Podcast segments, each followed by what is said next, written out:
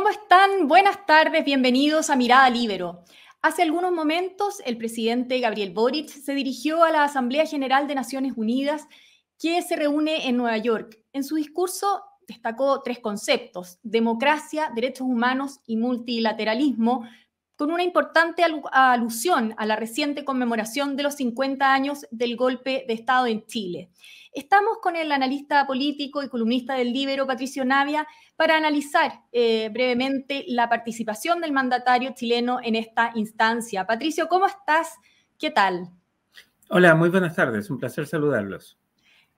Para nosotros también, como siempre, gracias por darnos tu mirada sobre este hecho que acaba de ocurrir. Quiero partir muy general eh, preguntándote cuál es tu mirada sobre la reciente participación del presidente Boric en esta asamblea hay que poner las cosas en contexto, ¿no? Eh, hay muchos presidentes de varios países, vino el presidente Lula, que como es costumbre, siempre el presidente de Brasil inaugura los discursos de las asambleas y mm, habló el presidente Biden. Entonces, en el contexto, lo que diga el presidente de Chile es algo, algo menos relevante que lo que dicen em, los principales líderes y más o menos los discursos de todos los años dicen cosas que se repiten bastante, ¿no? Entonces, en, contexto tampoco es tan importante, es importante para Chile, el presidente viene a hablarle a la Asamblea, pero en realidad le está hablando mucho más a Chile que a una comunidad internacional que considera que Chile es un país mediano, pero tampoco tan importante.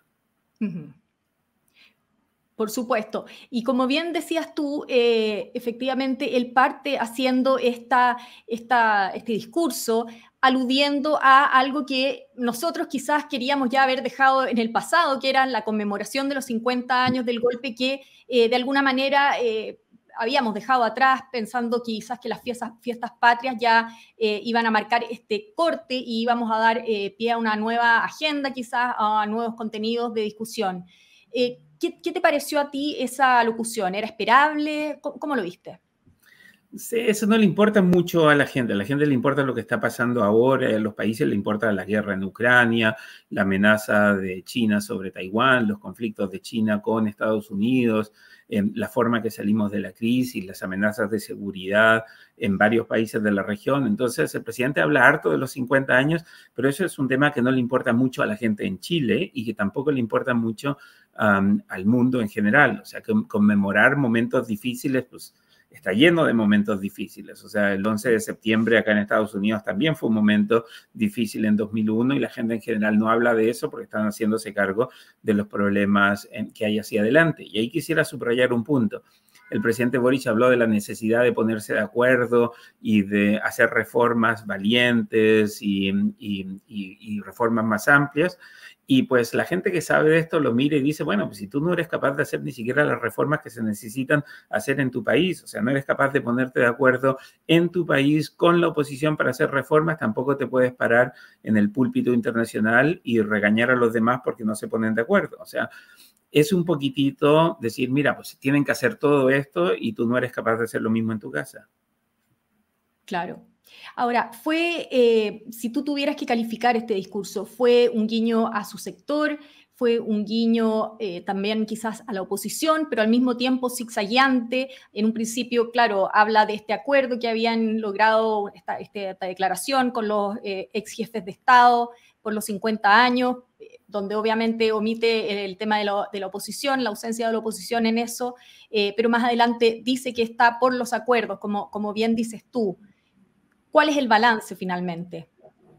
Pues tampoco es tan importante. O sea, habló el presidente Petro, que habló largo, se enojó el presidente Petro ayer cuando estaba hablando, porque habló justo después del presidente Biden y un montón de gente se empezó a parar de la sala y salieron de la sala los embajadores de los países más grandes después de que habló Biden, porque pues, fueron a escuchar a Biden, no fueron a escuchar a Petro, y el presidente Petro se enojó, hoy día hablaron muchos otros presidentes, ayer habló también Alberto Fernández.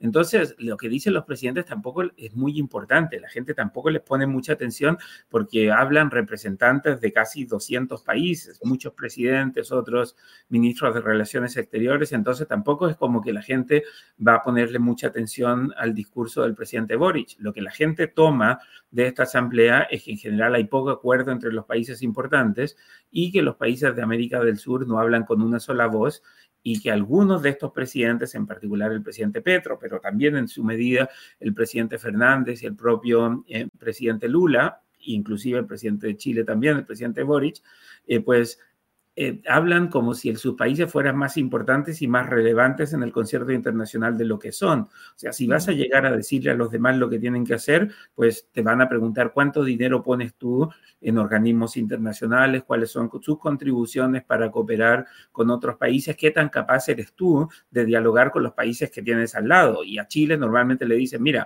no le digas a los otros países que se pongan a dialogar si tú ni siquiera eres capaz de dialogar con Bolivia y no tienes relaciones diplomáticas con tu vecino más inmediato. Entonces, lo que dice el presidente de Chile en general pesa bastante menos, lo que dice cualquier presidente de Chile, no solo el presidente Boric, sino cualquier presidente de Chile en general pesa bastante poco, porque de los tres países con los que Chile tiene frontera, no tiene relaciones diplomáticas a nivel de embajador con uno. Ahora, esos guiños que hace a, Venezuela y a Cuba, ¿qué, qué te parecen? Pues van en línea con lo que dijo Petro, con lo que dijo eh, Lula. Petro dijo que la guerra, en los, los, mismos que se oponen a la guerra en Irak deberían estar también opuestos a lo que hace Israel con Palestina, por ejemplo, que generó algo de ruido. Em, pero son todas estas como parte de estos discursos que tampoco pesan mucho. Yo entiendo que a los chilenos nos importa mucho que el presidente vaya a las Naciones Unidas, el propio presidente Boric le resulta muy importante ir a la ONU, también vino el año pasado, hace referencias a Allende y hace muchas referencias al pasado, pero me da la impresión de que no entiende em, bastante bien el lugar que ocupa Chile en el mundo, que no es un lugar muy importante y que en la región tampoco ocupa un lugar de liderazgo muy importante porque, insisto, después de todos no somos ni siquiera capaces de tener relaciones diplomáticas a nivel de embajador con uno de nuestros vecinos. Ahora, a Nicaragua de todas maneras le, debe importar y ha tenido así su intercambio de todas maneras con el eh, presidente Daniel Ortega.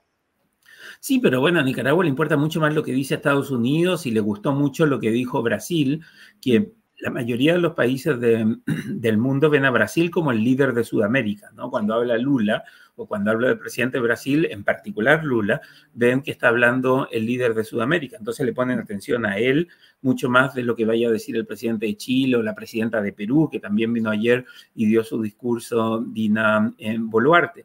Entonces, de nuevo, no somos un perro muy grande en este, en este corral de perros que hay en las Naciones Unidas, somos uno más bien pequeño, eh, pues que ladramos un poco más fuerte porque nos queremos hacer notar, pero que tampoco tenemos tanto peso específico. Entonces lo que dice el presidente de Chile tampoco genera mucha atención. Sí es importante que se haya reunido con el presidente de Ucrania, porque en general los líderes de América Latina no se querían reunir con el presidente de Ucrania, pero ya lo hizo el presidente Lula, que tenía que reunirse también con el presidente de Ucrania. No sé si esa reunión efectivamente se dio o no, pero tenía que darse entre ayer y hoy. Em, entonces, me parece que incluso ahí es más importante la reunión de Lula con el presidente de Ucrania que la reunión de Boric con el presidente Zelensky. Por último, Pato, yo sé que te tienes que ir.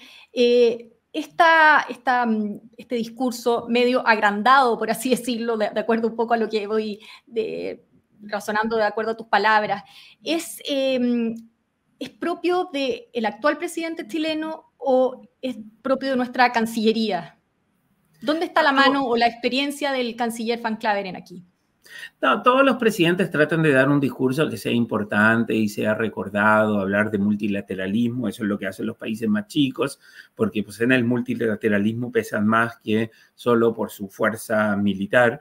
Entonces, es lo que han hecho todos los presidentes en, en todos los tiempos, desde Patricio Elwin creo que vino, ciertamente Eduardo Frey estuvo acá un par de veces, Ricardo Lago, Michelle Bachelet, y esos discursos se olvidan relativamente rápido, así que no es solo un tema del presidente Boris, probablemente los otros presidentes hablaban más de los logros, las cosas que había hecho Chile y cómo Chile se había posicionado como un líder en la región. El presidente Boric habla más bien de lo que tienen que hacer otros y de la historia de Chile, y eso suena un poquito fuera de lugar porque pues Chile no está en una posición ni tiene un tamaño para decirle a los otros qué es lo que tienen que hacer si de nuevo nosotros no somos capaces de tomar el liderazgo y mejorar las relaciones con nuestros vecinos más inmediatos. Perfecto. Bueno, muchas gracias, Pato, porque esto, por supuesto, nos ayuda a tener una mirada sobre lo que acaba de ocurrir. Así que muchas gracias y estaremos en contacto nuevamente. Gracias, que esté muy bien. Adiós. Adiós, yo me despido agradeciendo su sintonía, en particular a los miembros de la Red Libero que hacen posible este programa. Nos volvemos a encontrar en cualquier momento con más Mirada Libero. El Libero, la realidad como no la habías visto. Haz que estos contenidos lleguen más lejos haciéndote miembro de la Red Libero.